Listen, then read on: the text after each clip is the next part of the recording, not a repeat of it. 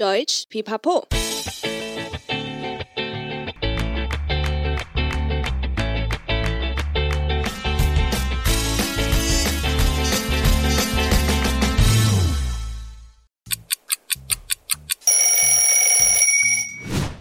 呼呼，我是 Bianca，欢迎来到三分钟德来速，补充你的生活德语资料库。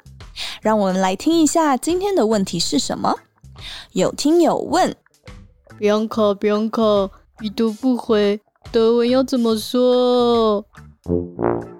嗯，大家一定都有碰到已读不回的经验吧，或是自己已读不回别人吧。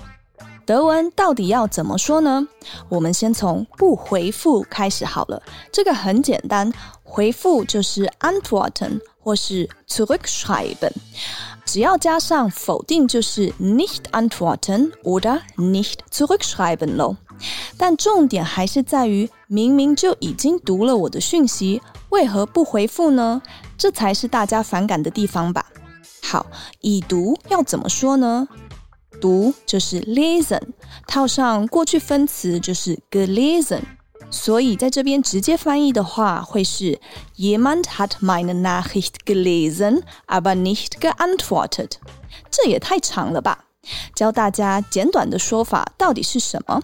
我们会说 Jemanden aufgelesen lassen。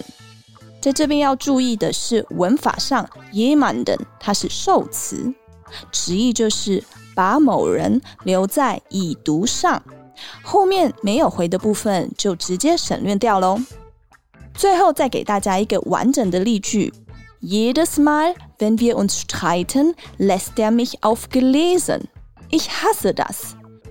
每当我们吵架时，他都已读不回，我最讨厌这样了。